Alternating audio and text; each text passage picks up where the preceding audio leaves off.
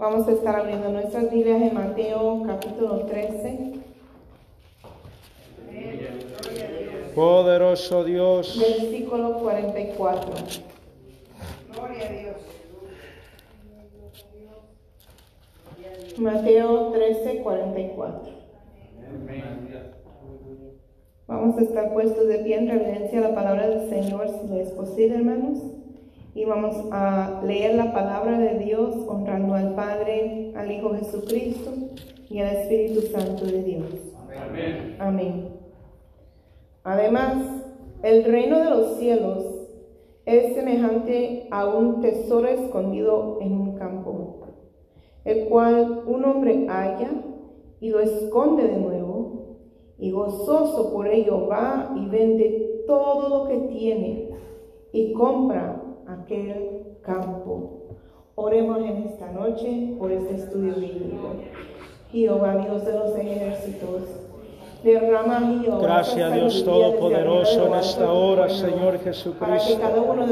Te pedimos, Señor amado, eterno Dios, en esta hora, Señor Jesús, que seas tú glorificándote, Padre, a través de esta palabra, Señor, que podamos entender y comprender, Señor, esta misma, Señor Jesucristo. Jehová, que tu palabra fluya como ríos de agua viva en esta noche y que seas tú, mi Señor, ministrando a cada uno de nosotros conforme a la necesidad que hay en nuestras vidas en este momento.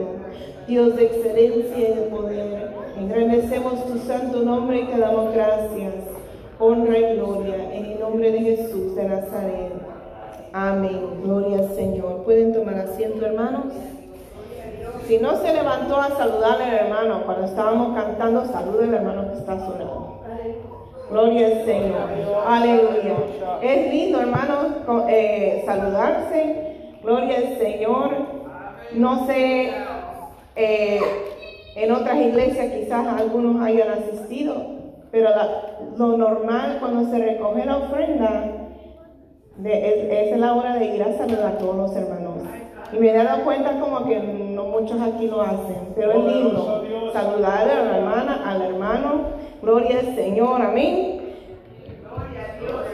Hermanos, ¿verdad que sí es lindo eso?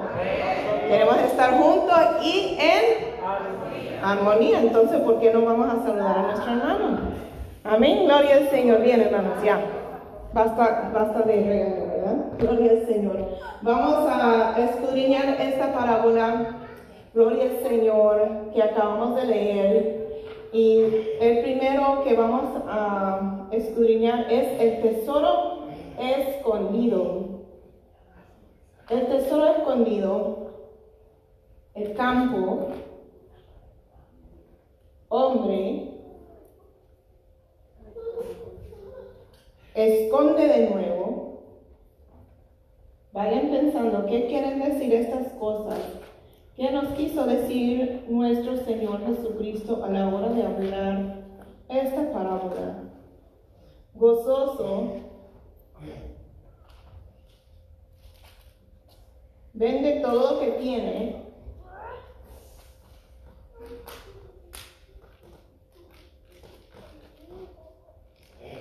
Gloria a Dios, gracias Jehová, te adoramos. Y compra el campo. Gloria a Dios, aleluya.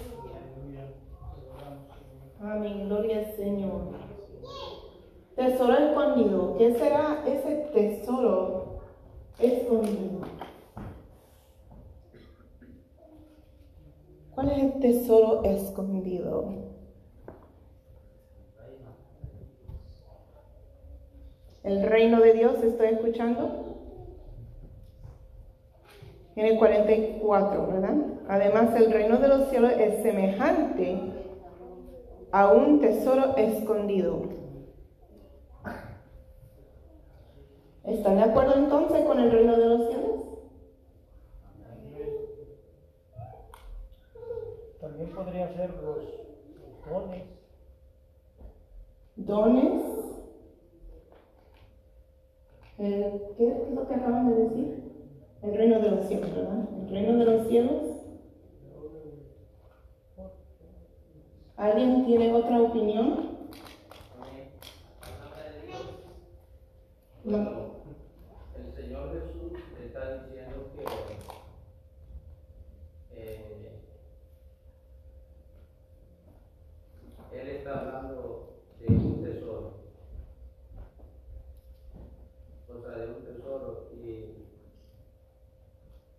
Y el tesoro, pues, eh, es el pueblo de Israel. ¿El pueblo de Israel?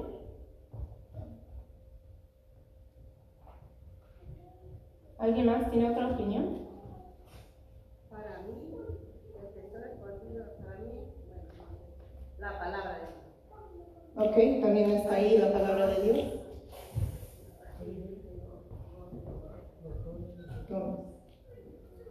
¿Alguien tiene otra opinión? Ok. Si mm, voy a subirme aquí otra vez. Además, el reino de los cielos es semejante a un tesoro escondido en un campo. Si el tesoro es un don, ¿qué es el campo? El campo es el mundo.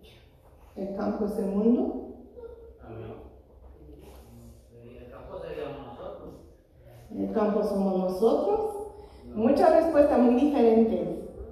Eh, el mundo, nosotros. El campo es el mundo, el tesoro escondido era pues, el pueblo Israel y así.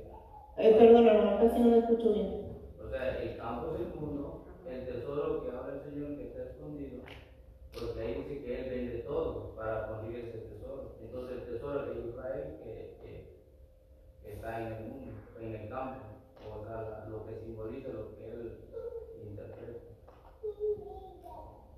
Y si el, el, tesoro escondido es el reino de los cielos, entonces ¿qué es el campo? Perdón. El, el, el campo es el mundo. La palabra es el tesoro escondido. Porque la palabra es la que llega al ser humano siempre. ¿Y de dónde nos sacó el Señor? A nosotros. La palabra, bueno, bueno, porque sinceramente yo no he estudiado palabra. Pero mañana la estudio. Si el pueblo de, si el tesoro escondido es el pueblo de Israel, entonces ¿qué es el campo? Ahora les estoy haciendo pensar en su, en su primera respuesta. Aleluya. En el libro de Éxodo, en Éxodo 19, ah, Éxodo 19, 5 dice, ahora pues, si diereis oído a mi voz y guardareis mi pacto, vosotros seréis mi especial tesoro sobre todos los pueblos, porque mía es toda la tierra. Ok. Sí, amén, así dice esa palabra. Entonces, por, por eso dice que es el pueblo de Israel, entonces, ¿qué es el campo en ese entonces?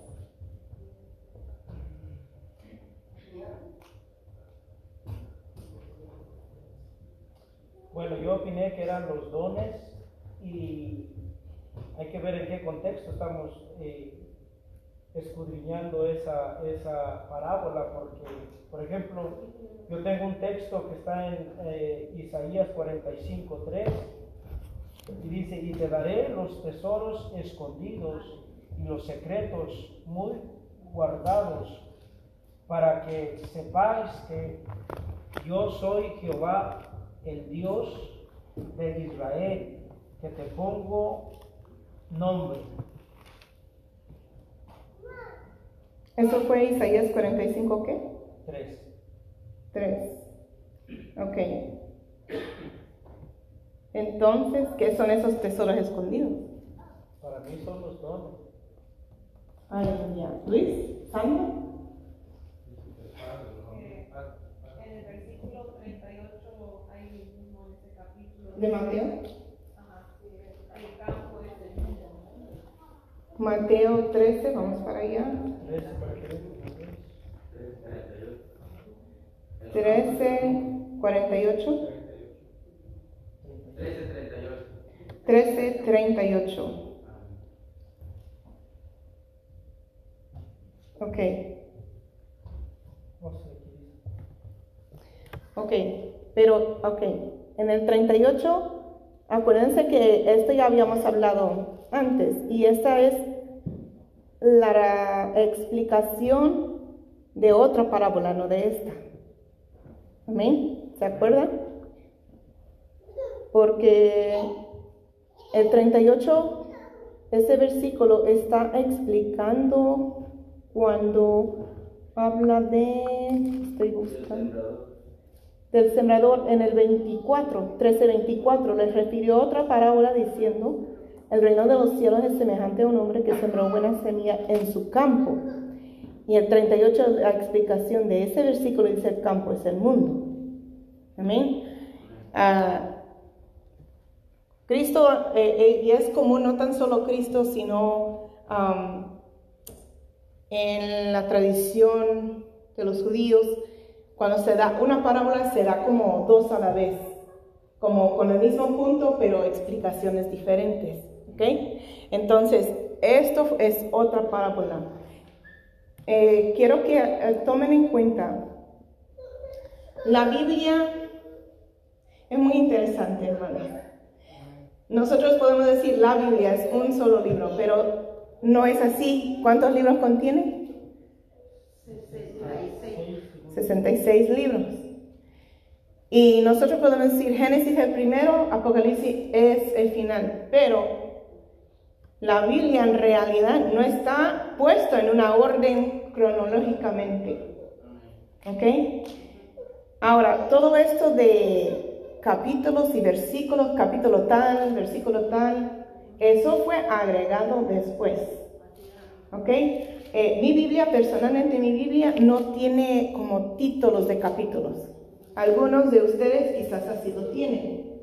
Eso cuando lo tienen así ayuda a distinguir como que esta es una porción aquí, esta es otra porción. Y puede haber dos títulos en un solo capítulo. Así que tomen en cuenta eso. Amén. Gloria al Señor. Bien. ¿Alguien tiene otra opinión acerca de, del tesoro escondido y del campo? El tesoro escondido puede ser también la vida eterna. La vida eterna. Y si el tesoro escondido es la vida eterna, entonces ¿qué es el campo? ¿Cómo dijo? ¿La familia? Padre de familia. Eso es otro, otra palabra que comienza. Esa es otra. Ok. Muchas respuestas muy diferentes. Yo eh, comencé a estudiar aquí, pero yo dije, quiero confirmación. Y yo brinqué a un libro que tenemos en casa que me gusta mucho, eh, que se llama El comentario bíblico de Matthew Henry. ¿Cuántos han oído de eso? Amén. Ahí fui. Porque yo dije, yo dije, yo, el tesoro escondido, la salvación. La vida eterna puede ser lo mismo, ¿no?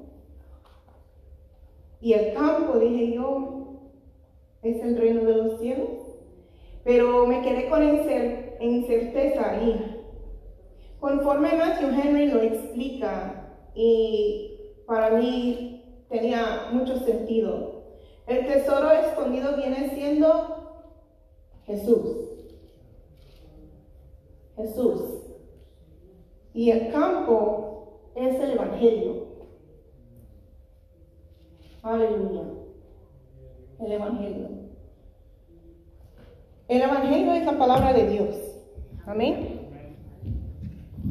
¿Quién es más en la temporada de, de la vida de Jesucristo sabía palabra de Dios? ¿Quiénes lo estudiaban? ¿Quiénes lo sabían? Sama, tocó tema ahí el martes acerca de estas personas. ¿Quién no sabía la palabra de Dios? Los fariseos. Se supone que los fariseos, por cuanto sabían palabra de Dios, iba a ser tan obvio para ellos quién iba a ser el Mesías. Estaba enfrente de ellos Jesucristo, el Mesías, y ni siquiera se dieron cuenta de ese tesoro escondido, estaba escondido en plena vista. Jesucristo. Aleluya. ¿Se gozan? Dije, wow, qué lindo. Además, el reino de los cielos es semejante a un tesoro escondido en un campo, el cual un hombre, ¿quién es el hombre?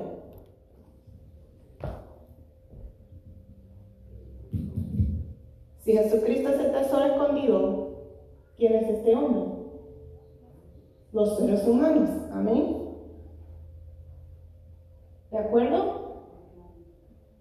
Amén. Entonces, dice, perdón, el cual un hombre haya y lo esconde de nuevo. Lo esconde de nuevo. ¿Qué es lo que está escondiendo? primera pregunta. Jesucristo, porque Él está escondiendo el tesoro escondido. ¿Por qué esconder a Jesús?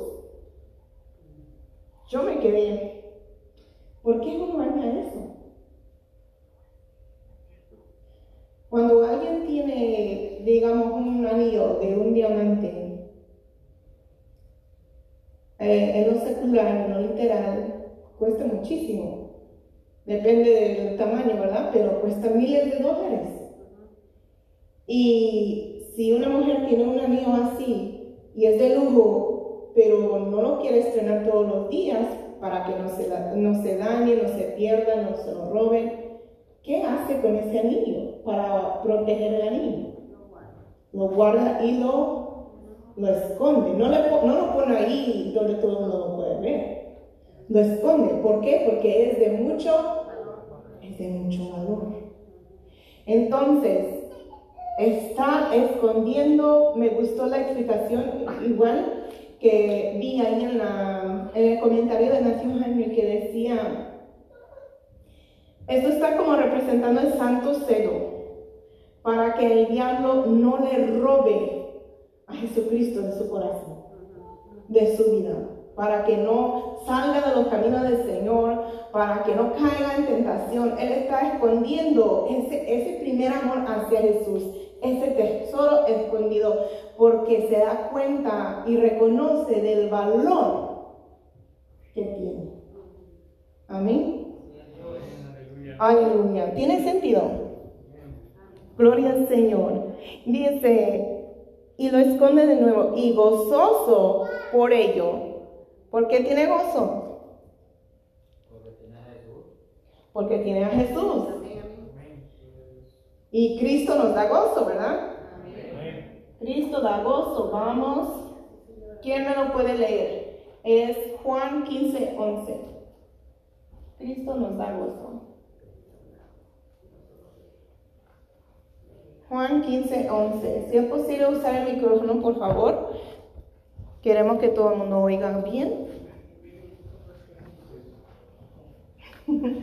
Gloria a Dios. Gracias, hermano.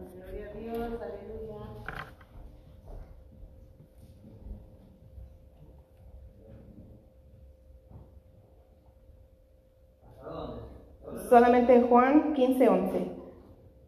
Estas cosas podéis hablar, para que mi gozo esté en vosotros y vuestro gozo sea cumplido. Amén. Gloria al Señor. No sé si esa Biblia hacía de letra roja. ¿No? ¿Alguien sabe que si ahí está en letra roja? Sí. Entonces, ¿quién lo dijo? Cristo. Entonces, Cristo ahí mismo está diciendo que Él nos da el gozo. Entonces dice, y lo esconde de nuevo y gozoso por ello va y vende todo lo que tiene. ¿Qué es esto? ¿Qué quiere decir?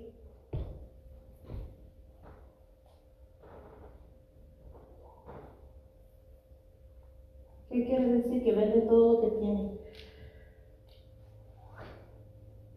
Podría ser una similitud de despejarse de todo lo que antes tenía en el mundo. Exacto. Está deshaciéndose de todo lo que tenía en el mundo.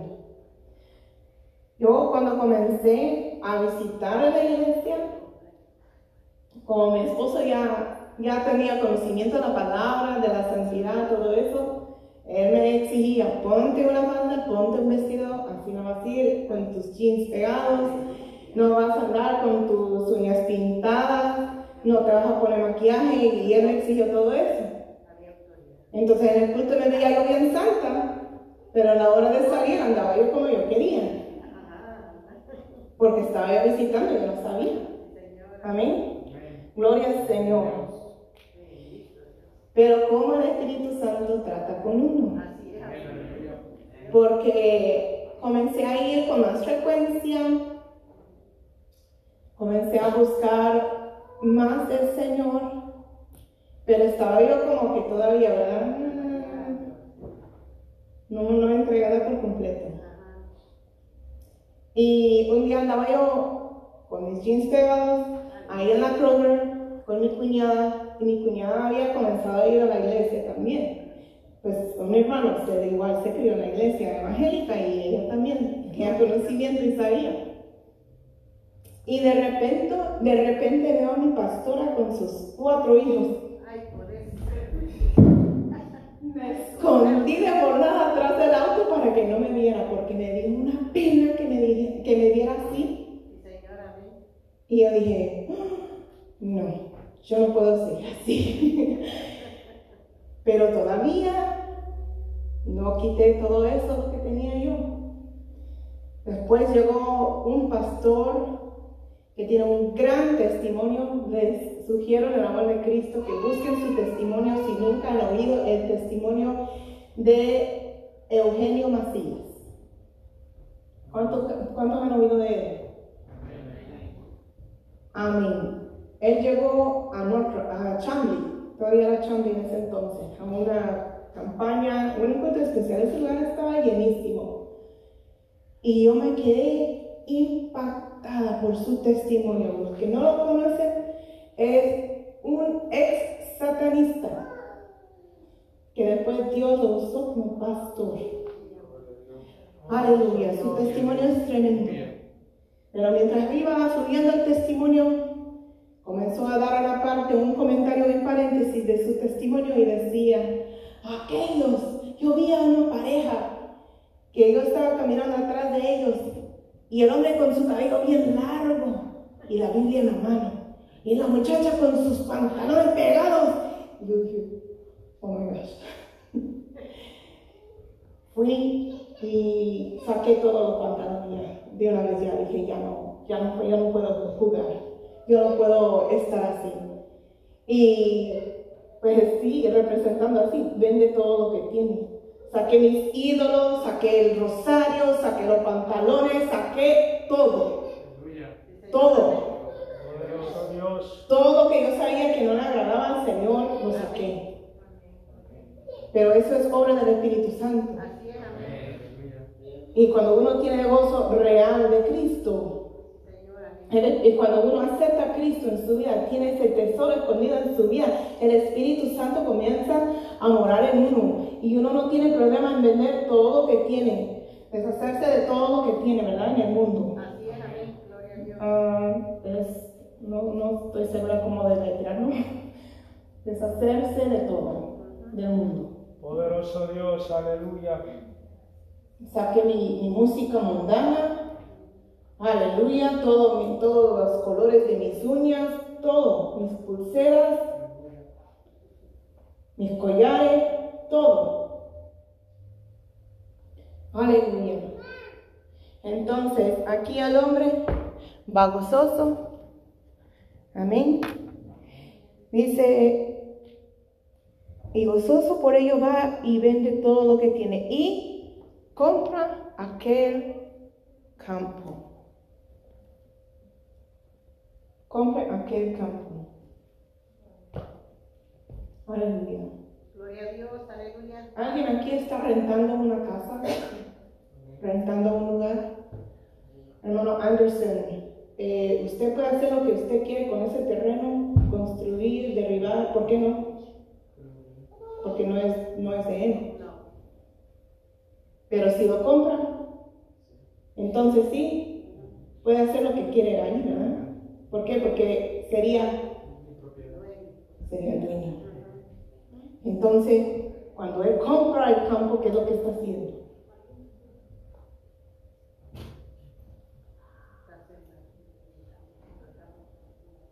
El campo es evangelio.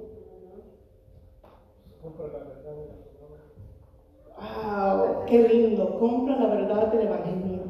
La palabra dice que no vendamos nuestra verdad. Que lo compremos y que nunca lo vendamos. ¿Por qué? Porque tiene un tesoro escondido, precioso, muy valioso. Jesucristo. Amén. Amén. Aleluya. Bien.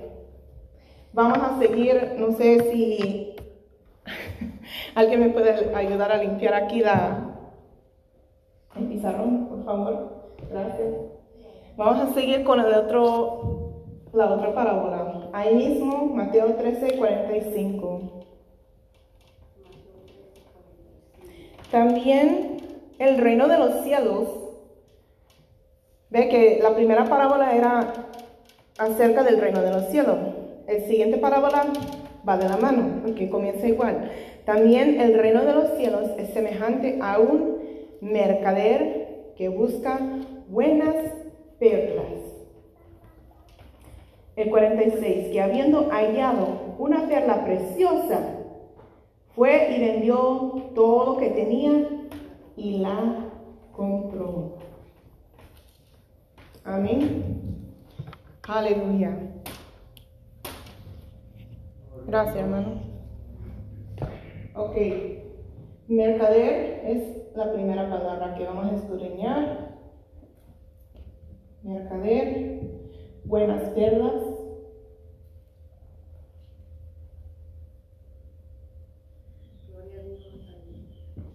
Una perla preciosa.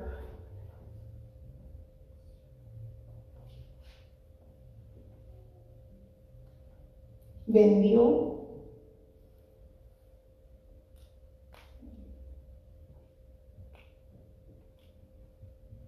y la compró. Ok, ya dijimos que las parábolas luego se dan dos a la vez con el mismo mensaje. Entonces, ¿quién es el mercader? ¿Están de acuerdo? Veo uno que dice que no, otro que dice que sí. El reino de los cielos? Jesucristo. Jesucristo. Jesucristo. ¿De acuerdo? ¿Otra opinión? ¿Cuál fue, ¿Quién es?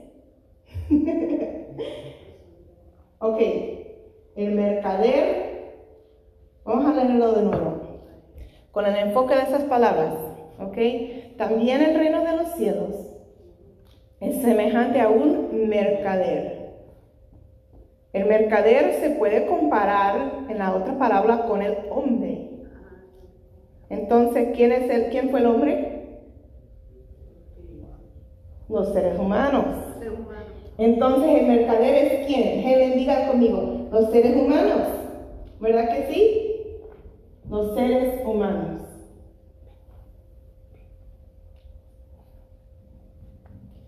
Y entonces las buenas perlas.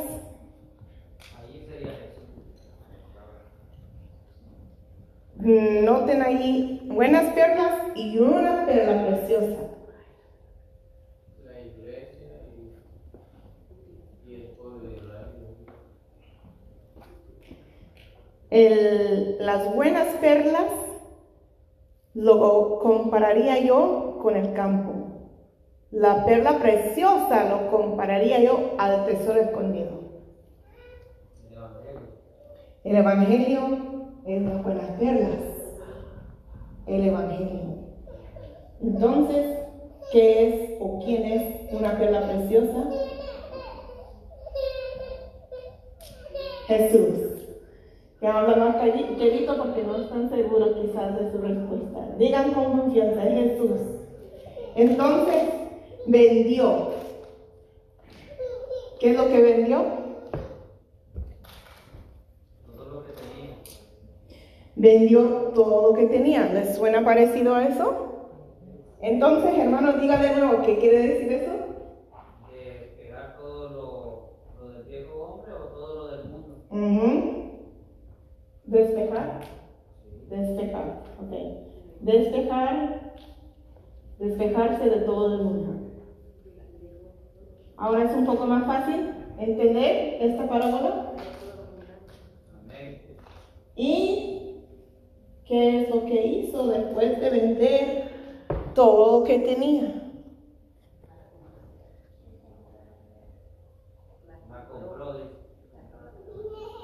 Amén.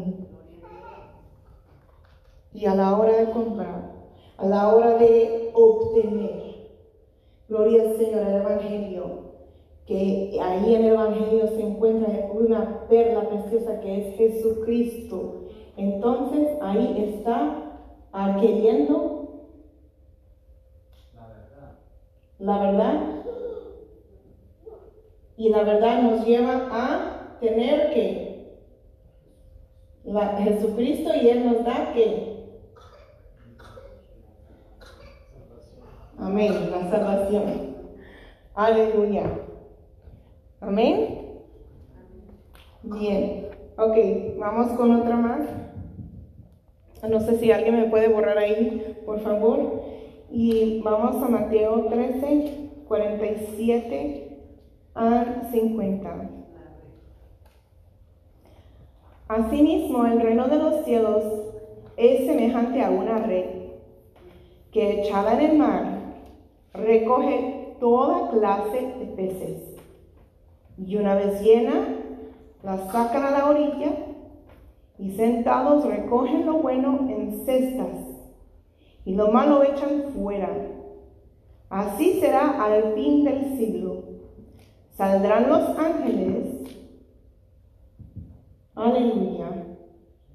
Y apartarán a los malos de entre los justos y los echarán en el horno de fuego. Ahí será el lloro y crujir de dientes.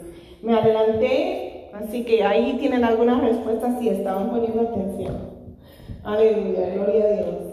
Entonces, una red, ¿qué es esa red? Una red en mar. Toda clase de peces.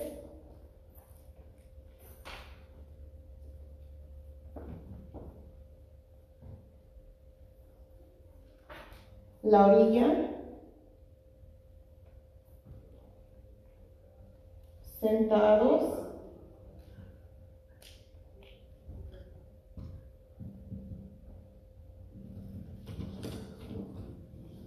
lo bueno. Aleluya, gloria al Señor. Cesta. Lo malo. Y fuera.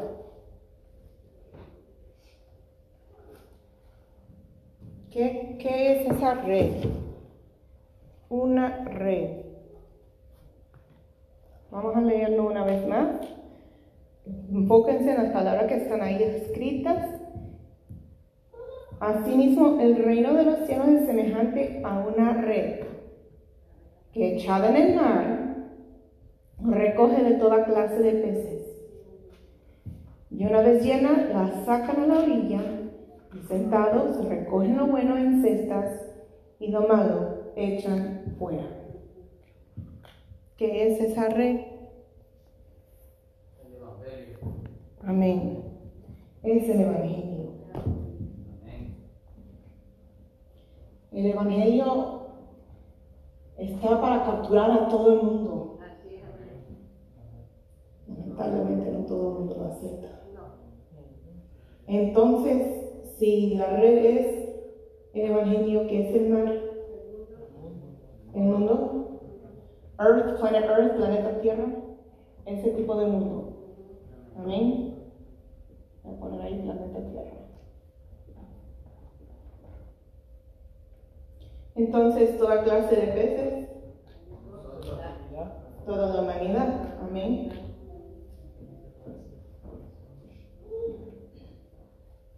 ¿Y la orilla?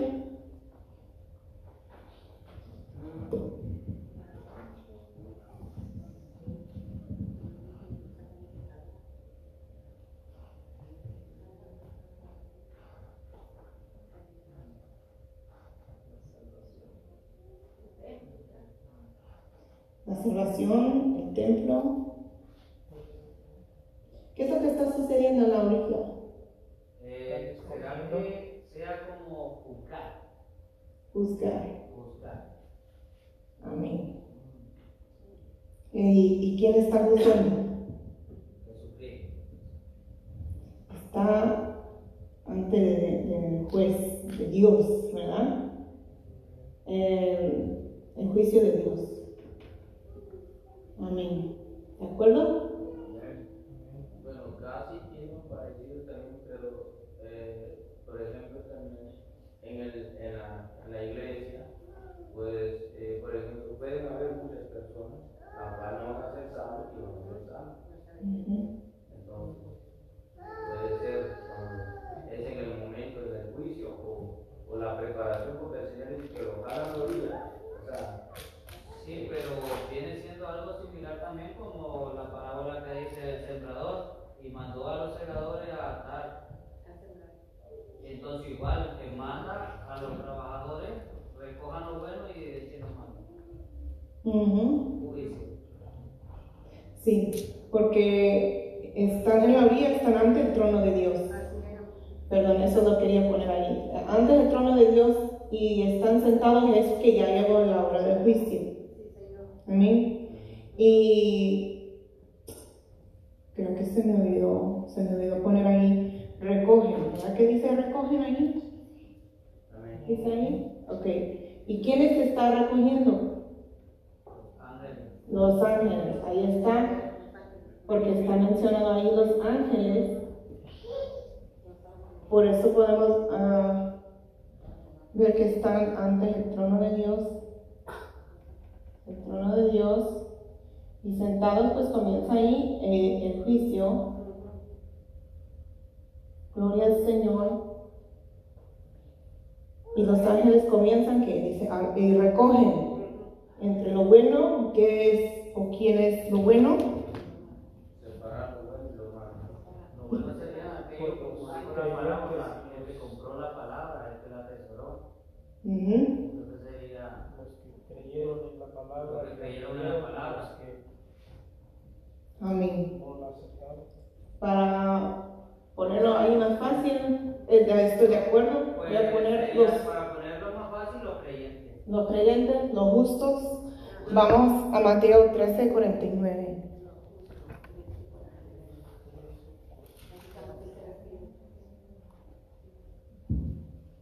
Ah,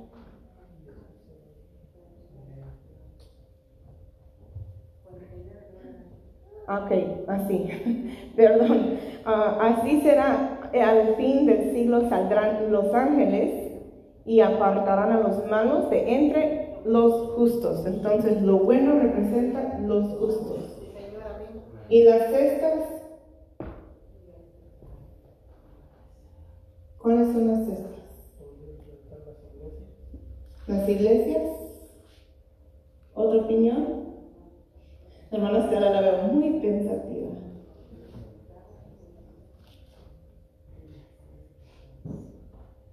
¿Qué está echada en las cestas? ¿Cuáles? ¿Cuáles? ¿Los buenos? Entonces, ¿a dónde están echados los justos? Los justos, en la secta, están en el reino. ¿En el reino? ¿En el reino de los cielos? Pero una cesta como que puede contener algo más pequeño, ¿verdad? ¿Verdad que sí? Y, y si dice cesta es plural. ¿Qué nos espera allá en el cielo, hermanos? Entonces, quien su mansión, como dice él. ¿Quién dijo mansión? Levanta la mano. La mansión. Las mansiones. Amén. Las mansiones. Aleluya. Gloria al Señor. Vamos a Juan 14, 2. Juan 14, 2. En la casa de mi padre, eh, letra roja, Cristo hablando aquí. En la casa de mi padre, y es P con P mayúscula, quiere decir Dios, muchas moradas hay. Si así no fuera, yo os hubiera dicho, voy pues a preparar lugar para vosotros. Moradas es un lugar donde morar, donde vivir. ¿Por qué entonces dijimos mansiones? Mis hermanos bilingües en el inglés lo dice, in my father's house are many mansions, mansiones. Usa la palabra mansiones. Amén. ¿Mande? Se refiere a mansiones porque el mismo Cristo lo dijo. Sí. Mansión. Ujú. Y eh, ustedes saben que, bueno, cuando fuimos al, ¿cómo se llama el centro de, ¿cómo se llama ese lugar en La Grange? Biblical History Center. Cuando fuimos al centro de la historia de la Biblia, ahí nos estaba diciendo, y pues si han leído su Biblia, quizás ya lo saben, que cuando mami y papi comenzaron a tener hijos, y cuando los hijos crecieron, especialmente los varones, se fueron a una hora de lejos o otro estado a hacer su propia vida solos, Hicieron un cuarto al lado, hicieron un cuarto ¿dónde? al lado de la casa de A- Ahí mismo, como pegado, pegado todo. Entonces más y más se extendía la familia, pues la, la casa iba creciendo igual. Entonces explicaron ahí, dijeron cuando dice mansión, una mansión, ¿cuántos cuartos tiene? ¿Dos? ¿Tres? Muchos. Muchas moradas hay. Gloria a Dios. ¿Se gozan? Gócense, eso nos toca a nosotros. Aleluya, gloria al Señor. Yo me gozo. Porque aquí estamos, ¿verdad? Los justos, que vamos a, a morar en esas mansiones, en esas moradas. Ahora, lo malo, ¿quiénes son los malos? Lo malo. Que no quisieron reducir la palabra. Los que rechazaron a Cristo, los que no quisieron oír el Evangelio, vivir conforme al Evangelio. Voy a poner aquí impíos, los que conocieron la palabra de Dios, más se apartaron. Los fríos, alaben. Los tibios, alaben. Aleluya. Los inconversos. Vamos a Apocalipsis 21, 8. Gracias, Jehová.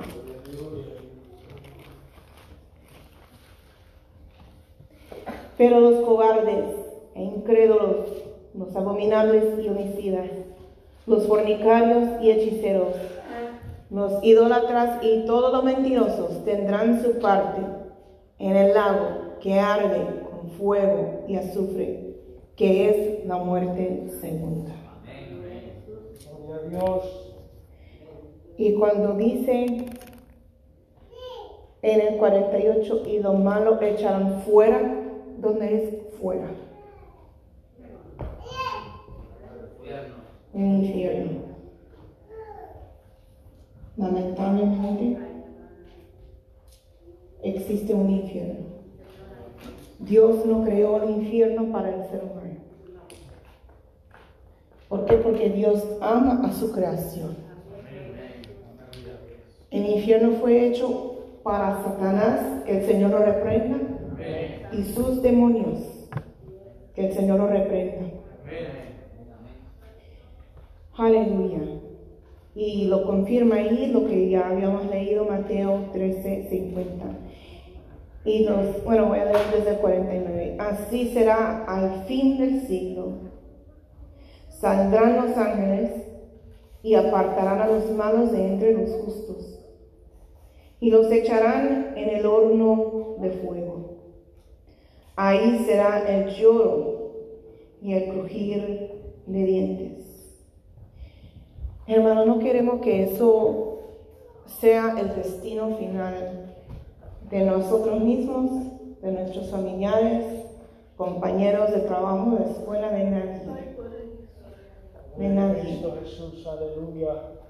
Por eso, hermanos, es muy importante que, guiados por el Espíritu Santo, hablemos el Evangelio conforme Cristo nos mandó en Mateo 28, 19.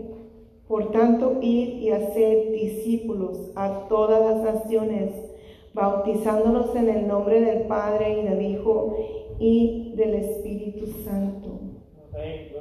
Tenemos que ir a hablar de Cristo a la humanidad, al vecino, a, a nuestros familiares, a todo el mundo, hermanos.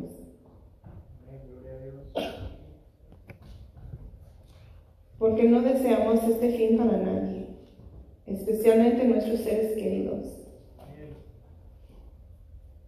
¿Cuántos aman a sus seres queridos aunque no tengan a Cristo? ¿Cuántos han oído de, la enfermedad de Alzheimer's o demencia? Levanten la mano. Una enfermedad horrible, muy dolorosa para los seres queridos, especialmente cuando sucede, por ejemplo, a, un padre y, y su hijo va, lo visita, lo ve, y el padre, ¿y tú quién eres? Doloroso bastante doloroso. He leído libros de testimonios de, de personas que han vivido por eso. Es muy fuerte, muy feo. Y como que, como si fuera un extraño, alguien que nunca ha conocido en la vida. Y es, es su propio hijo que crió, que vivieron juntos, mínimo 18 años. Pasaron años conviviendo en, en tiempos de, de, Thanksgiving, de, de, cumpleaños y todo eso, y para que no se acuerde todo eso. ¿Cómo nosotros podemos, vamos para Apocalipsis, esto, esto no es parte de las parábolas, pero siento compartir esto con ustedes. Apocalipsis 21, 4 enjugará Dios toda lágrima de los ojos de ellos. Y ya no habrá muerte, ni habrá más llanto, ni clamor, ni dolor, porque las primeras cosas pasaron. Esta es una promesa hermosa y linda para los justos que vamos a entrar en el reino de los cielos. Pero pongamos a contemplar, a, reflexionar en ese versículo. ¿Qué significa? Si un familiar mío no me reconociera, yo estaría llorando.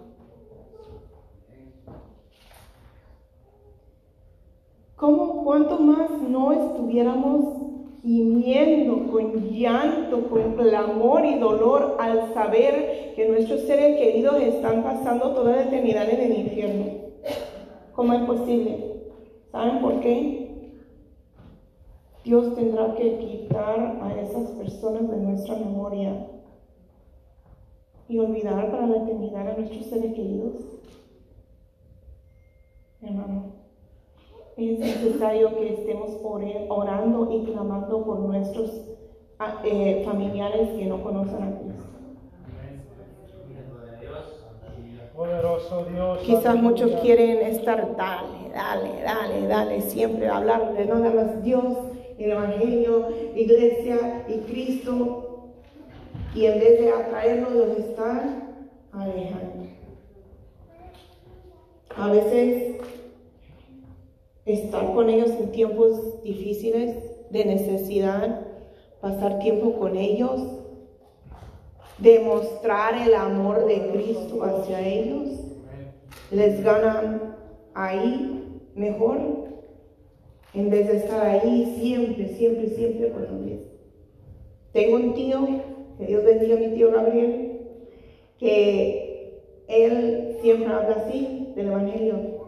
Y una hermana mía, antes de entregarse a Cristo, ay, yo no quiero contestar su llamada porque más eso me le enfadaba, la incomodaba, la molestaba. Y en vez de acercarse a él, ella huía de él, no quería ni contestar sus llamadas. Yo no estoy diciendo que hablar el Evangelio no podemos hacer, claro que no. Lo contrario, la palabra de Dios nos dice. Pero pidamos siempre la guianza del Espíritu Santo. cuándo es el momento, cómo hablarles. Porque uno, unos quizás con decirles solamente, Cristo te ama con eso. Sabemos a una que eso fue las palabras que una mujer llegó a Cristo, se entregó, empezó a llorar y a llorar y a llorar. El Espíritu Santo trató con ella y entregó su vida a Cristo por esas palabras. Cristo te ama cuando la fueron a tocar la puerta a revisarla. Otros es por otra cosa. Otros llegan a los pies de Cristo al ver el testimonio y el gran cambio que Cristo hace lo mismo. Amén. Bueno, hermanos, hasta aquí el estudio bíblico acerca de las parábolas. Tengo otra aquí anotada. Mm, sí, pero es más larga y no nos alcanza el tiempo para terminarla hoy. Así que ya se adelantó la hora. Vamos a estar puestos de pie y vamos a orar por este estudio bíblico.